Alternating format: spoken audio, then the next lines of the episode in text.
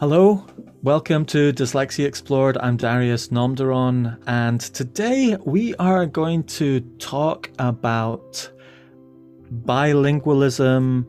We're going to talk about dyslexia and how it can conf- be confused with bilingualism. We're going to talk about how you can teach children using their visual abilities with dyslexia and um, just all sorts of interesting conversations here today. I've got uh, a passionate 24 year old who is dyslexic, taught in Holland in an international school, has got a fascinating story about the whole dynamic of being misunderstood with bilingualism and dyslexia.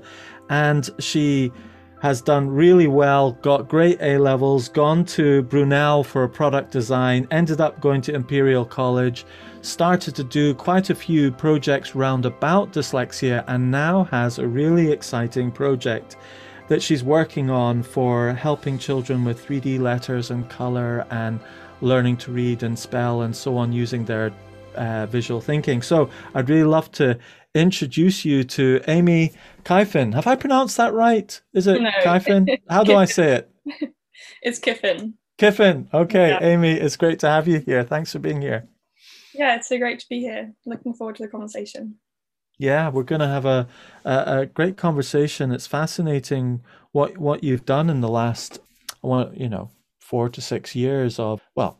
It, we're going to hear your story. So where did it all begin? Like I often like to ask people, you know, what was life like before you were aware of dyslexia, and what woke you up? So what's your kind of wake up story? Um, well, I was diagnosed when I was seven, so I don't remember much before then. But I was born in the UK, and then when I was about two, as a family, we moved to the Netherlands um, for my dad's job. And I wasn't really speaking at that point, but they just said it's fine, it's late development, that happens a lot. I'd say like a couple words, but most of it was completely made up language that my parents just understood what I needed from it. And when I started in like the nursery locally in Holland, they were like, it's fine, she doesn't speak, but that's really common for like Dutch, English, or non native Dutch speakers. She'll speak when she's ready to. And I was about two and a half, and I surprised my mum with a fully, fully formed sentence that she had never heard me speak more than like a couple words. And I was super adamant that I didn't want to go somewhere. So I said, me not go, me stay home. And at this point, she was gobsmacked that I was speaking, also adamant that I was going to go where we were going. And I had a load of fun. But at that point, she was like, okay, she's clearly very capable, but just speaks when she wants to, and she will make her voice known when she needs it. And she, my mom kept like diaries of us growing up as kids, and there was an entry when I was about five of her saying like, I think she might be dyslexic, but then that was it. Like no mention of it after that. Just the way that I was learning and processing and developing because she was trained as a physiotherapist so she had some awareness of uh, learning difficulties and dif- like different ways of learning so she was always very aware and very supportive of me. Um, and when I was seven in the Dutch educational system, if you didn't do well enough, they'd make you resit a year. So I was basically asked to resit the equivalent of year two. And my parents thought this was ridiculous because what is a child at age seven going to learn by resitting a year, except that they're stupid and they're incapable? So we went to go and have a test.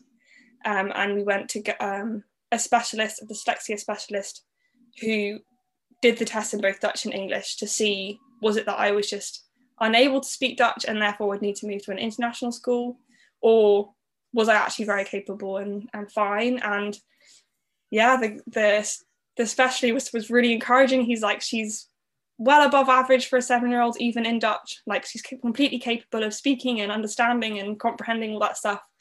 Um, but reading is just difficult, and that's fine.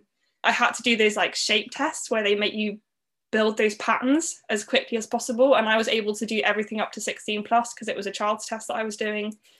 And I was seven, and he was like, She's very capable. She's like extremely good with color and shape and patterns. And, you know, she's not stupid. And that point, my, I, I made my mum cry by saying, Oh, that's good to know. I'm not stupid then, am I? And she was just like, Of course, you're not stupid. Like, it's just a different way of learning. And so I went to an international school but even then, people weren't that accepting of what dyslexia was. And they were like, it's a phase, she'll grow out of it, she'll be fine. But I was still told back at my old Dutch school that I probably wouldn't finish high school. I definitely wasn't going to go to university because I just wasn't bright enough because that's what they believed. Um, but my mum never ever let me believe that. My parents were really encouraging and supportive with me. And so they fought for me to get the support that I needed in school. My mum did a lot to build up support networks for other parents who had kids that were potentially dyslexic but undiagnosed, um, just to help build awareness and support for the parents going through not having their kids supported and being told that they're stupid as well. Because, you know, it's really it's tragic that people don't accept that we learn differently. But one of my teachers, when I was in year six, so the last year of primary school, he was amazing. He really supported me. He always believed in me. He gave what, me so What was his name? Support. Mr. CV. Mr. CV. Still teaches there. Big shout out to Mr. CV at what? What school? Um, it's called the International School in Eindhoven. Fantastic. Yeah, he's incredible. I actually went back to go teach at his in his class a couple years ago. So that was really cool to see him again. But I'll tell that story in a bit. But yeah, so he said, okay, because we're not doing 11 plus exams, we have to do it anyway, just as a benchmarking, but not for any like schooling exams. You can have all day for every single test that we do. So there was like four or five tests you do, and I just got to do one a day for a week. Um, and I got someone to sit there and read the questions with me and just give me time and no pressure and just to see what I was capable of doing without any kind of restraints. And I did extremely well to the point at which my classmates all said that I cheated because I was nowhere capable of getting in the 97th percentile for maths and English. But clearly I was just not under the time restraints that you know school puts on you. Well, the um, interesting thing with that is that you know, often people think if you get given extra time, you will automatically do better. But there's quite a lot of research. I mean, even in an IQ test, there are certain things in an IQ test. And I remember the IQ test with all the shapes and puzzles. And when I did it as a 35 year old, my assessor had to unpack a new pack from a wrapper she said, I've never used this pack. No one's got to this stage before. Wow. And I was like, right, well, just keep me, because it's under time pressure. And I'm just like, dun, dun, dun, dun, dun, dun. She's like, oh my goodness, right. Okay, we're going to have to open the next pack. Mm. And at the end of it, she said, you know, there are some people, no matter how much time you give them, will never be able to finish that puzzle that you just did. Wow. Never. They just don't have the capacity to think that particular puzzle through. And it's the same sometimes with certain tests, for example. It doesn't matter how long you get given it. You know, the, they've done tests where, you know, if you give them an extra hour or an extra 10 minutes, it doesn't actually change their outcome in terms of marks. But with dyslexia, it does. Mm. Because it allows you the time to process a, a language or a way of working that is foreign to you and you you internalize it so it's fascinating that you did well in that sat test let's talk more about that in a minute but i'd like to rewind a little bit to the whole bilingual thing mm. because i think there's a lot of people who would resonate with this because i was bilingual as well when i was young I'm not long, no longer bilingual. And they attributed my difficulties to the other language. Yeah. And I think this happens a lot in dyslexia that, you know, everyone is trying to put a reason on it that is not dyslexia because then it's kind of like oh well you've just got to live with it there's nothing we can do you know you're bilingual or I don't know, you're stupid. It's just the way you are, and we can't. It's not on us, sort of thing. You know, as an educator, to deal with this. So, talk a bit more about your the bilingual misunderstanding. Well, I guess for me, I never really knew any different because I was two when I was learning both languages. I have, I sound like I'm Dutch. I have a local southern accent, which makes everyone laugh at me because, yeah, it's just not the proper way of speaking. But I love that I can speak two languages because when I'm learning another language, like when I was doing German GCSE, I wouldn't just translate from English to German, I go English to Dutch to German. Because for me, it made more sense because the languages was more similar and I knew the sentence structure of Dutch very well. So switching over, it helped me learn other things like the other language better. I have heard that, you know, but being bilingual helps you process information differently and it helps you process it better in a way because you have different ways of um, understanding things. Do you But- dream in Dutch or English? in English, but when I first moved back from the Netherlands, I was dreaming in Dutch and thinking in Dutch because I miss the language so much. And even now, Mhm. when I hear it or I hear like the English accent of Dutch people, I'm like, I know you're Dutch, and it makes me feel so homey and it makes me feel safe because like that was where I grew up. It's it's really funny that you know when you grow up somewhere and you speak another language, those memories always stick with you, and the way of thinking always sticks with you. And yeah, even though that that was the country where they said like, you know, you're stupid, you're not able, I I still felt like that is kind of like home. It still feels safe. I don't Yeah. associate that with a place that says you're not capable because I know that I am capable. Um, but it's also where I got so much help and I got so much support. So So if you're a listener thinking about someone, you you, you might hear a fellow, a friend. Mo- Most people who hear wake up to their dyslexia, wake up to it because someone says, "I think you might be dyslexic," mm, and they get woken up to it. And you can forget who that person was, and it could be you in the future doing it for someone else.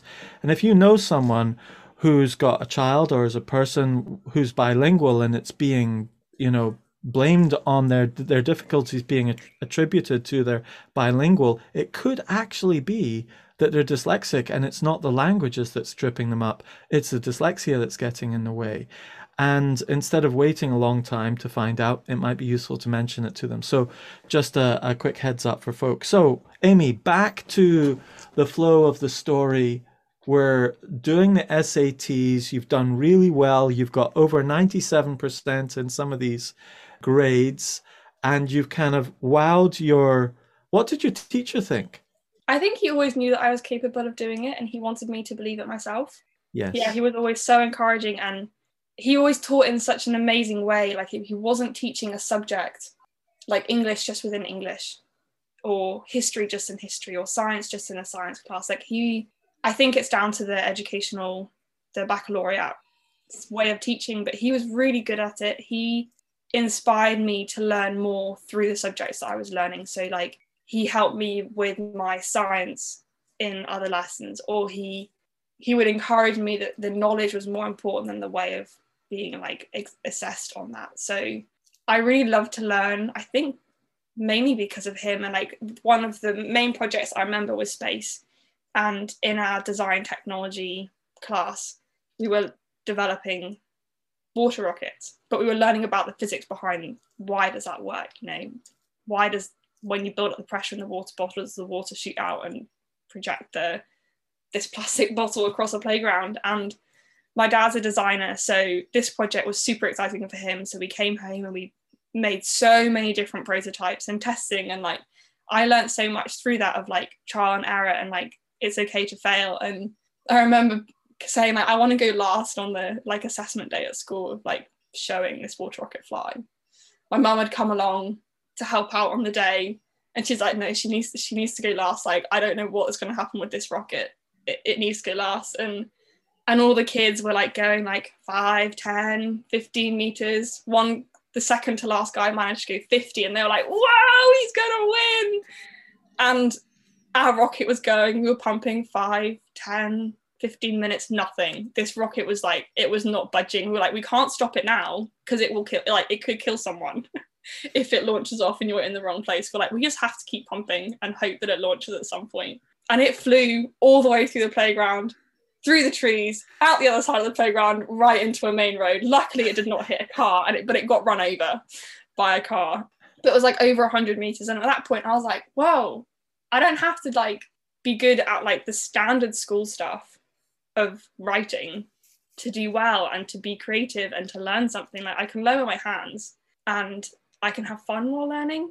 And yeah i i think that's part of the reason why i love science and maths and art and being creative is because that was what i was good at and it doesn't need to have language in it. Um, but you can still teach and learn so much through it. Yeah and when i was doing my undergrad at brunel i studied product design because i wanted to mix art and maths which is what i did at a level and did really well and incredibly um, like just so grateful for all the help I had and the support that I had to get through school because I know so many kids aren't given that and so many of my friends who are dyslexic but weren't diagnosed until they were at uni and one of my closest friends she's Danish grew up in the Netherlands but then went to an international school and then came to Brunel as well to study. Um, she wasn't diagnosed until our second year. Like she's dyslexic because of the because of trilingualism. Like she was learning in English in Holland from a Danish family and they were like you're not you're just slow because it's another language. But actually yeah. she was she is dyslexic and very capable. And she was like oh actually knowing now that i'm dyslexic means that i'm not stupid. Like i, I don't have to blame it on something else. I just know that i think differently. Yeah. um, and it, it gave her a lot of confidence in herself and her own ability which was really cool to see and watch because because i know i knew so young that i just thought differently. I learned differently that i was different from other people it meant that I could just be me and not have to worry, like, why am I like this? What's wrong with me? I just knew that I was different. And it, it wasn't a label that put me in a box, actually, it freed me to understand why I thought differently and why I was able to do other things better than some people, but worse. It is fascinating how a, a label can free you. Often, people, especially educators, can feel like labels can constrict people. But mm-hmm. from the inside, with dyslexia, the moment you get that label, it's not a ticket, it's an insight, it's a, an awareness that unlocks lots of doors for you because you start realizing that there's often hidden difficulties that get in the way and trip you up. And the moment you get that UV light coming on, as it were, and suddenly you start seeing these invisible things, you can just step over them, step around them, rather than constantly being tripped up in unexpected ways. A light goes on, and there's a name of that light. In this case, it would be UV light, or this dyslexia scanning, as it were. Brunel, what? Tell us a little bit about Brunel for our international uh, listeners, America, UK, uh, Australia, etc. What is Brunel? Brunel is a university in West London, quite well known for its engineering and design department, and that was one of the reasons that I wanted to go there. At the time, it was one of the best places to study design engineering. So I. It has quite a reputation, doesn't it? It does. It does. And it's quite prestigious to get into that. Yeah, and I was so grateful that I got an offer because I wasn't predicted the grades I needed to get in. I was predicted ABC, ABC, and I needed ABB. ABB. So I was just like, oh, I've got the offer now. I have to put the work in and, and get okay. Get grades. And what did you get? Well, I woke up on the day of results day to a text from Brunel saying, Congratulations, you got in. And I was like, But I don't know my results yet. Oh, wow. What are they? Uh-huh. So, in a way, I like walked to school quite peaceful because I was like, I've got in. But now I'm curious as to like, what did I actually get? I got two A stars and a B. Wow. Yeah. What What so, were your A stars in? Art, textiles, and then my B was in maths. Art, was, textiles, and maths. Yeah, well so I was predicted an A for art, a B for textiles, and a C for maths. Well done. That's quite an achievement. Uh, and for the Americans, is there a dynamic equivalent with? Uh, do they do SATs as well? So you did SATs. Is that the same as the Americans? The SAT that you I did. The SAT. What did SATs? That's bench? the eleven plus. Ah, oh, right. Okay, got you. I'm I'm yeah. muddling them up. Okay, so you then went to Imperial College. Tell us about Imperial College. Yeah, so I went to study innovation design engineering at Imperial and the Royal College of Art. It's a double master's degree. So I actually have an MA and an MSc, which is ridiculous. But after two years of working, uh, studying at both institutions, yeah, you get two. It's one of the best, I would say, design education programs, maybe in the world. Did Johnny um, Ives, do you know Johnny Ives? Yeah, he studied at Northumbria, but he's on the board of directors for the Royal College of Art, I think. Is he? Right. Yeah. Because Johnny Ives is dyslexic. Yeah. A lot of engineers, a lot of scientists, yeah. a lot of designers, the amazing yeah. innovators are so many of them are dyslexic. Uh, and by the way, Johnny Ives is the guy who invented the iPhone, basically, and the iPad, and the Mac, and pretty much every iconic design in in Apple is uh, headed up by was headed up by Johnny Ives. So Steve Yeah. Jobs, the visionary, Johnny Ives, the execution, and both of them dyslexic. Yeah. Steve Jobs, dyslexic, Johnny Ives. Steve Jobs actually had a person following him everywhere into every meeting, taking notes for him in every meeting. Amazing. It's what you Uh, need. A personal yeah. You, you do. You need a personal. Uh, uh, the ideal is not just to take notes, but to take visual notes. Mhm. Uh, I would I would want a, a person to be taking mind map notes and visual notes of everything so that I can just scan through them quickly and recap on it really easily. Actually, I should ask that right now. It's a later question. Mind mapping. Do you what's your story with mind mapping? Some people with dyslexia never heard of it. Some people draw maps all the time and other people are kind of, yeah, I tried them didn't work. Where are you on that scale? I don't use them anymore, but when I was studying for my A levels and GCSEs, and even into uni for fact based subjects where I had to learn dates, names, places, key quotes, I would mind map that for subjects. And I would do them per colour. So a subject would have a colour, and then I could visualize on this page in this colour. This is roughly where it is, but it wasn't. It wasn't a, a like. It wasn't there to help me learn the language stuff. It was more of a visual representation of I know that I wrote this thing in this place on the page. And so it then was given like a color and a place and a I could visualize what I was what I'd drawn, but You're using your positional thinking, your positional memory Yeah. uh, very intentionally there. Yeah. Yeah, so it kind of like photographic memory, but not not photographic. Just of I know in this place at this point I wrote this thing, and Yeah. so therefore I can go back to that point in my memory. Yeah. Um, but I don't use it for notes in work. It's but I find that if I type anything, I don't remember it. I have to write it by hand. Isn't that fascinating? They've Yeah. done studies on that, on how much you recall when you write something. Your recall and understanding increases by about 14 to 20% if you write it instead of type it. Mm. So I never used a computer for exams or anything. I always wrote by hand. Yeah. Um, And did you I- map by hand as well? yeah, Yeah, me too. I me too. tried and do as little work by computer as possible, which is hard now that we're all working remotely and therefore everything has to be online so that we can collaborate. Yeah. Have you got an iPad yet with a pen? Oh, but I've applied for the Assess Work because of your podcast. Oh, really?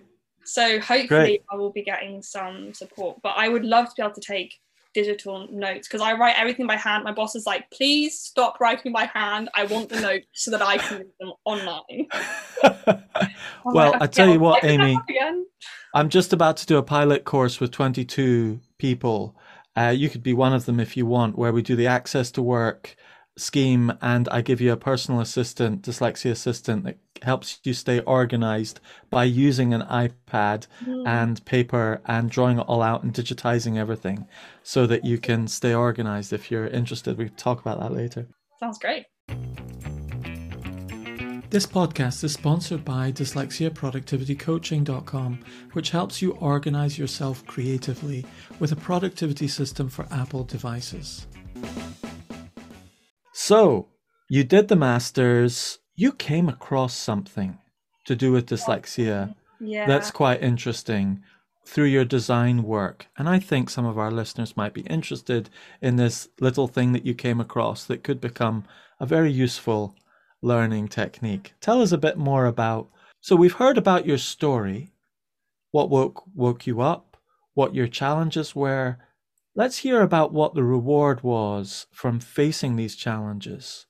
Well, I will share a little bit about my graduation project, but I can't share too much because we are in the process of getting patent a patent for it so that we can actually launch as a product. Um, but Ah, it's called Click It. So watch out that at some point we hope to be releasing this product to help kids learn in a multisensory way using color and boundary objects for age 4 to 17 18 just all the way through school um, and we've seen such great success of being able to visualize and use color to help people visualize spelling um, as well as shape so that you have an extra thing to associate with the spelling of a word instead of just the letter. And these four year olds were what key stage one, so year one, and there were kids I was like, you're dyslexic, you're not dyslexic, but it helps you. So it was helping like all sorts of SEN students. It wasn't just helping dyslexics. And they always found it really fun.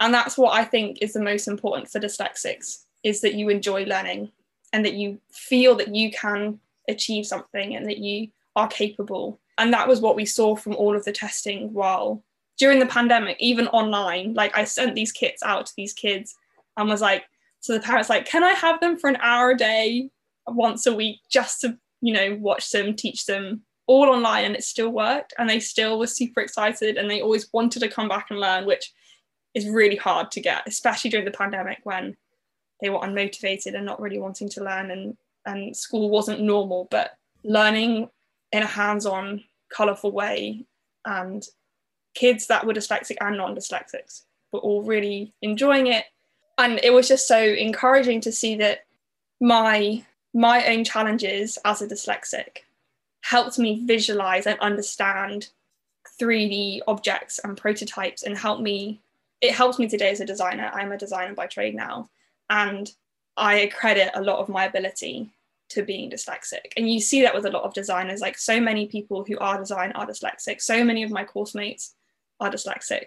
And it's just so amazing to see that our ability is actually helping us help other people. And that was what i really wanted to be able to do with my master's project was i wrote my dissertation on the same thing. My master's thesis was what should education look like based on the way that a dyslexic learns? And how should we be assessing people and assessing children to like progress through education? And so i really wanted to be able to put some of that theory into practice in my graduation project. Um, so can you sum up well, you can't tell us about ClickIt, so when it goes public, uh, come back on the podcast, would you, and tell us all about it? I will do, definitely. So I'm partnering with a PhD student from Imperial who is researching the value of using boundary objects, so what could be seen as toys, in education from primary to secondary school. And so she, Shafina Vora, is an amazing, amazing teacher, and she's now using her ability and her skill set to teach these kids with Lego, and she's teaching the complexity of A level psychology with Lego. And I witnessed it. I went into one of her classes to see how she uses this. And she is teaching these complex theories of different psychologists. And then within 15 minutes, these kids have built together a prototype to sh- explain this theory. And these are like 30 mark A level question answers that they can spit off in five minutes. Wow. And with no problem at all. And I was just like, wow, that is the value of teaching in a dyslexia friendly method. Yeah. Because they're not asking to, she's not asking them to write it, she's asking them to come up with it, explain it, and then visualize it. And that is what we've then been translating into this way of teaching with ClickIt, teaching to read and write. Have you come across this book, The Dyslexic Advantage? I have, but I've not read it. Okay, well, I highly recommend you read it or listen to some podcast episodes that we've done. Mm-hmm. Brock Eide has been on the podcast and explained a bit, but we did some chapter summaries mm-hmm. and reflections on on on it earlier in the podcast. But one of the interesting thing was she said one of their key indicators of a child being dyslexic dyslexic they say they're Lego kids. Yeah, you and I mean I was playing in my master's degree with Lego. Yeah. really? So clearly that is an accurate representation. Yeah yeah. I mean it's just phenomenal. Lego kids and i think minecraft kids roblox kids probably as well but definitely lego. And I, and I don't just mean oh they play a bit of lego. I mean they're lego kids. And um, because once you find something to help you speak to help you communicate to help you share what you're thinking and organize what you're thinking and express what you're thinking and you've got this prototyping tool of Lego, you can really start communicating. This is what I mean, Mum. I do you know what? I had this wonderful experience. Uh, I did this dyslexia Scotland talk, and I did a demonstration of a bullet map. So I've got this. I've designed this way of mind mapping called the bullet map uh, mm-hmm. uh, process, which is a way of mind mapping that's designed for the dyslexic thinking process. And so I said, Can I have a volunteer of someone who's got something that they're really stressed out about and they don't know what to do next? They've got tons of thoughts. And you could be five years old or 50 years old or older, whatever, it doesn't matter. And so one little kid, six years old, puts his hand up and volunteers. There's like 30 people on this Zoom call, right? And the mom's like, "Oh, you want to do this?" And he's like, "Yeah, I want to do this." And uh, I said, "So, so what is it you want to do about?" And he says, "Well, it's about my Lego." and I'm like, "Okay, Lego." Now I was thinking schoolwork or a project or something. And the parents are looking at each other going, oh gosh, yes, we're going to go on to the Lego. And uh, I said, okay, let's go through the process and talk about the Lego. And so he said, so I've got this Lego I've got to do. And there, there's a garage and there's this house and then there's this bit and I've got to do this bit and I've got to do that bit. And he just, I did this bullet list of all his random ideas. And then we went through it and we underlined all the key words and said, right, what are the big ideas you're going to go for here? And we made a map of the big ideas to do with this Lego. And then we talked through it. And then I said, so the purpose of this is to just figure out what's the next best thing to do that you can do in less than 25 minutes. And you see, for this little boy, he couldn't go to sleep until he had puzzled out this particular thing. And the parents are like, this has been keeping him up. and and we we figured it out. And we, and and I said so you tell me what you think you need to do next. And he said oh I need to make the garage bigger. I said so what what what do you what what are you going to do in in 25 less than 25 minutes? And he says I'm going to go and get all the garage pieces out and put them out down and then I can go to bed. And then I, tomorrow morning I can wake up and do it. And so what happened was he actually needed a way to go through all of his thoughts and the lego was super important to him mm. but and we sometimes play it down but he was going through the same thinking process that an architect would go through that yeah. a designer would go through that a business person would go through in dealing with a customer you know journey process or whatever you know and these kids are doing it with these prototyping tools Mm, I think it's so valuable to let kids play. And yeah, I did my dissertation all about dyslexia and the way that we learn. So I had to learn how to like normal people or non dyslexics learn versus how do dyslexics learn. And I mean, very similar. And you can tell that a dyslexic kid has had the support when they can play and they can practice their ideas through make believe and through play and prototyping. And you can see that the dyslexics will keep that going for quite a lot longer because mm. it's the only way they can process information. And I definitely played for a lot longer than most of my peers did, but it was a way of me being able to process what was happening in the world around me because I couldn't write it down very easily. I couldn't get the words out. Like I had the ideas, but even trying to explain my ideas, it came out as a jumbled mess. And still, when writing my dissertation, I sent my first draft to my mum and she said, I like the ideas, but I don't understand what you're saying.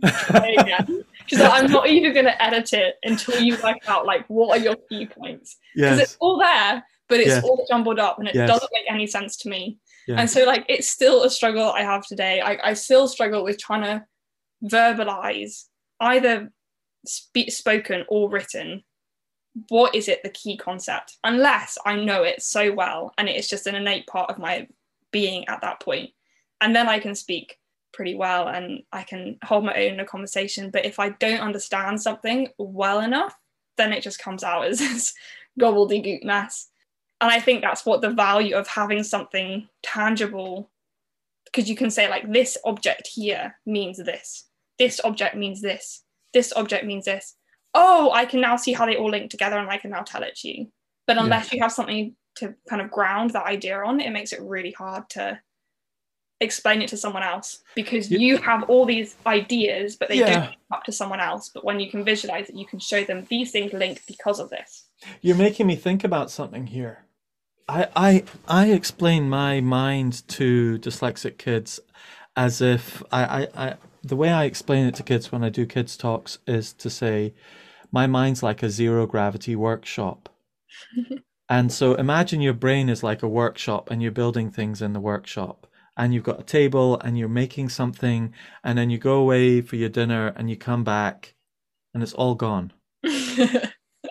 That's what my yeah. brain's like. And I think, is there something wrong with my memory? What's going wrong?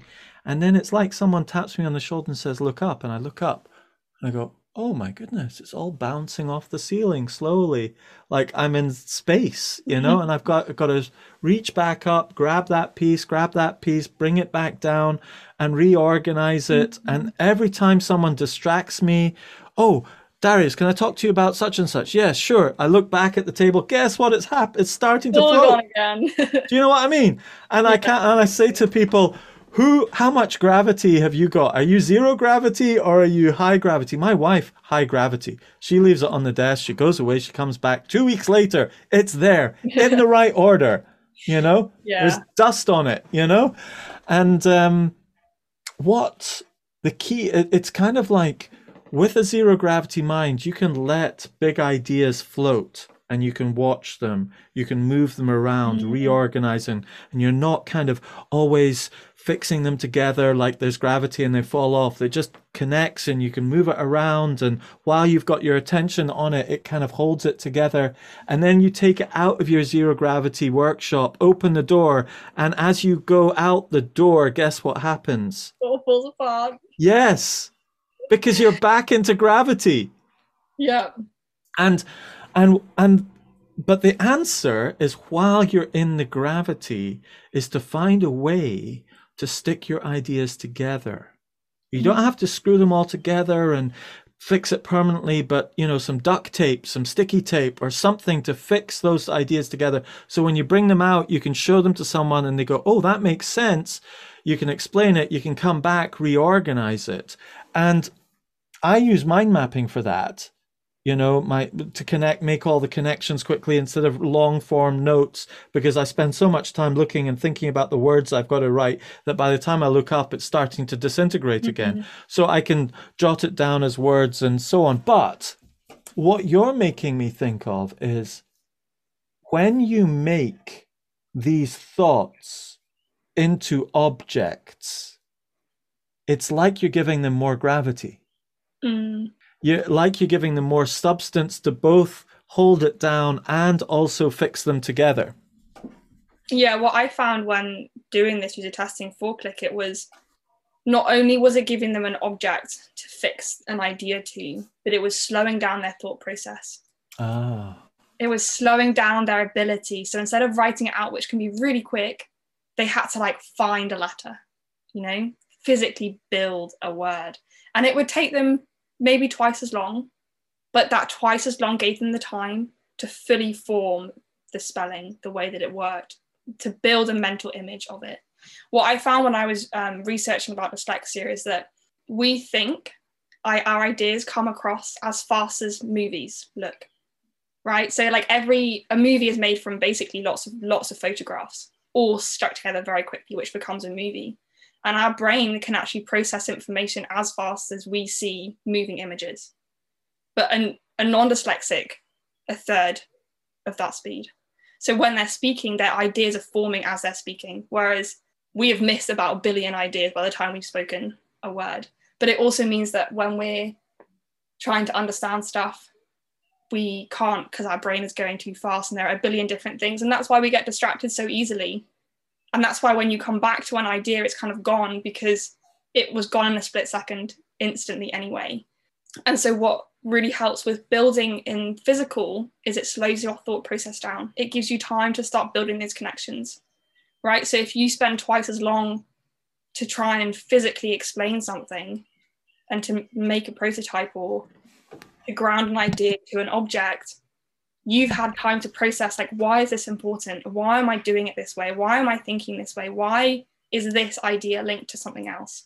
Which a lot of non-dyslexics can't do. They can't see the big picture. That's what I find so beautiful about dyslexia is you have like the normal non-dyslexic human brain in the middle, and then you have dyslexia at one end, and their neural pathways are really long. So they think big picture, right? So the detail becomes quite difficult and is often just lost. It's not important. I want to understand like why is like one topic related to another? How do they interlink? How can we merge these knowledge processes and these thought these different thoughts that are going around industry? That's why inventors, so many of them are dyslexic. It's because they're taking in information from one industry and plugging it into another and saying, if it works there, why can't it work here? Let's Yeah. change up the way that we do business. And then you have, oh, I've forgotten what it is Autistic? Autism, their neu- neural pathways are so short. So they are the detail orientated people. And it's just a different way of thinking, right? But that's why you have so many. Greta Thunberg's an amazing example, right? She's so passionate about the cli- climate change because that is her whole world. Like she is so knowledgeable about it. But the thought of focusing my attention on one specific thing actually terrifies me because I'm like, but there's so much else to see. And I can actually bring in knowledge from one area to another and help change it. But we need those different ways of thinking in society. We can't just have the mid level. I can't really think big picture. I can't really think detail, but I can do both pretty well. Right? We need those different ways of thinking. And I think that's what's so amazing about society at the moment is that we're starting to see the value of having different neurological pathways and different ways of thinking. And we're seeing the value of those different thought processes. And I'm really grateful to be a dyslexic today and not like 15 years ago. Because as a kid, it was really hard and people didn't think that it was a real thing. They just thought it was a phase that you grow out of. But today, people are becoming a lot more aware of the benefits of being dyslexic. And I love that I'm dyslexic because I don't think I'd be very good at my job if I wasn't. And yeah. I love creating and designing and helping people through that ability. Amy, it's been fantastic uh, listening to you, hearing your story. Is there anything else you want to share? I think one piece of advice is to believe in yourself as a dyslexic. Don't let what other people think of you or your lack of ability define what you're able to do. And just to keep trying and do what you enjoy. Because if you don't enjoy it, what's the point in trying to study and learn from it? And when you do enjoy it and you find that thing, then you will just succeed so much. You know, you're 24. You can probably remember how a 14 year old's feeling a lot more than most parents listening or adults listening, other adults listening. What advice would you give your, your 14 year old self or other sort of children? What, what age would you choose to give some advice to? If you could go back, let's turn it another way you could go back, send a card to yourself when you were younger, what age would you send it to? And what would it say on the front? And what would it say on the inside? I'd probably actually go really young. Okay. Yeah, I'd probably go to like five or six when starting school. Okay. And I think the biggest thing is just keep trying because it will pay off. Believe in yourself because it will pay off. And so five year old Amy gets a card from 24 year old Amy. What picture's on the front? A Lego brick. Oh, yes, loving it. Lego brick. What does it say on the front? Keep imagining. Love it. Keep, Keep imagining. So, five year old Amy opens up the Keep Imagining Lego brick card, and inside it says, Dear Amy, your mind is is more able than others say it is. Um, your creativity and your imagination will bring you further than others say is possible. Just keep trying. It's hard, but you can do it. Okay, thanks. Brilliant. What doodles would be in there for Amy to understand, five year old Amy to understand? A water rocket or a spaceship would be one. Friends, good friendships. Family, because that's so important having a family who support you and encourage you and don't put you in a box of like this is how you need to learn or this is what you need to be but to be given the freedom to try. Yeah. And somehow a doodle to show that failing is not the end of the world and actually is really important. Learning through trial and error. So probably like a lego or something built and then broken on the floor and then rebuilt but better. Um, yeah. yeah that's the biggest thing that i've learned is that the Build only it, way break you it rebuild learn, it is to like break down what you think and relearn and just keep trying and keep trying and keep trying. And it's exhausting but you'll be so much more able than other people who have never really learned how to fail. Yeah yeah absolutely absolutely. Did your mum share the stick shift analogy with you about the automatic and stick shift car? Yeah she did. I was like that's so genius because she taught me to drive last year. And she was like this just feels so appropriate this feels like this is what I was trying to teach you. and it's so true and i i definitely feel like some people still are trying to teach people that trying to teach dyslexics that just don't aren't aware of how a dyslexic thinks. And when i explain to someone this is how i think and this is how i learn they're like whoa i wouldn't have even known how to start helping you. Yes. So it's interesting that you were talking about breaking down and remaking you know and doing it over and over again and if you say that to any other dyslexic, they would all go, Well, of course. If you say that to other people, they would go, Oh my goodness, that sounds like a lot of wasted time. Why didn't you just get it right the first time and, and get the right answer? Mm. And it's not the way we work. And it's kind of like the difference between an automatic thinker and a manual thinker. You know, this manualness of manipulating different blocks and different things and processing information that didn't quite right, break it back down again, rebuild it back up, break it back down, rebuild it back up. And then all of a sudden you start discovering better ways of making yeah. an iPhone, a phone into an iPhone, better ways of communicating, of designing, etc. It's this often slow thinking, you know? You talk about slow food, the you know, uh, it's but we're fast thinkers but sometimes we're. How can you be a fast thinker but a slow processor? Do you know why? It's amazing. So when I was researching for my dissertation about the way that the brain learns and develops, so the language processing unit is in. If you look from like the top down of a brain, it's in like the middle of the left hemisphere. And when they scan like a normal brain when they're reading and writing, that like glows like crazy.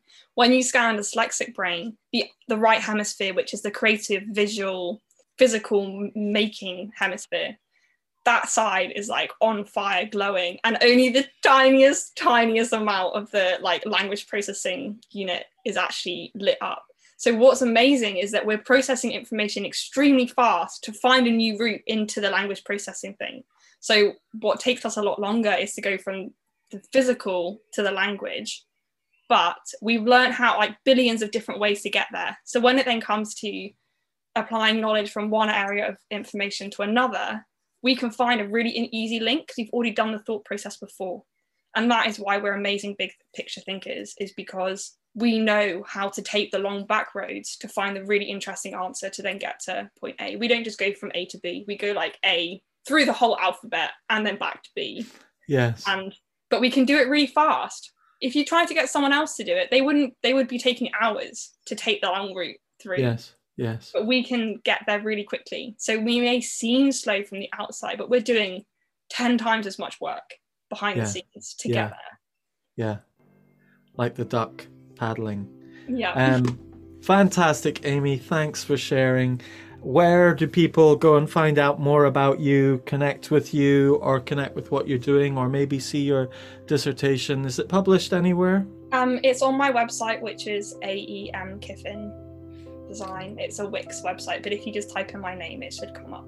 Fantastic. We'll put it into the show notes. So if you're listening, just swipe up and you'll see some blue hyperlinks in there to click through to Amy. So, Amy, send us it over and we'll put it in the show notes. Thanks very much for being here. You're very welcome. It was great to have this conversation and to share knowledge and hopefully help some other people. Yeah. And uh, see you when Click It comes out, okay? Definitely. Definitely. Okay. See ya. Bye. This podcast is sponsored by dyslexiaproductivitycoaching.com. It's my day job when I'm not hosting this podcast. Tell me, do you know what you want to achieve in the workplace, but you're struggling with how to achieve it? Maybe you suspect some traits of dyslexia are getting in the way. Well, that's where Dyslexia Productivity Coaching comes in because we give you a simple productivity system for your Apple devices that harnesses the creativity that comes with your dyslexia. It includes proven methods like note taking, reminders, speech to text, mind mapping, and more, all tailored to your needs. It'll free up your time and help you achieve outstanding results. Book a complimentary call to discuss it with me, and if you do it soon, I may also be available to coach you personally via Zoom. So don't be shy, go to dyslexiaproductivitycoaching.com or swipe up and book it now.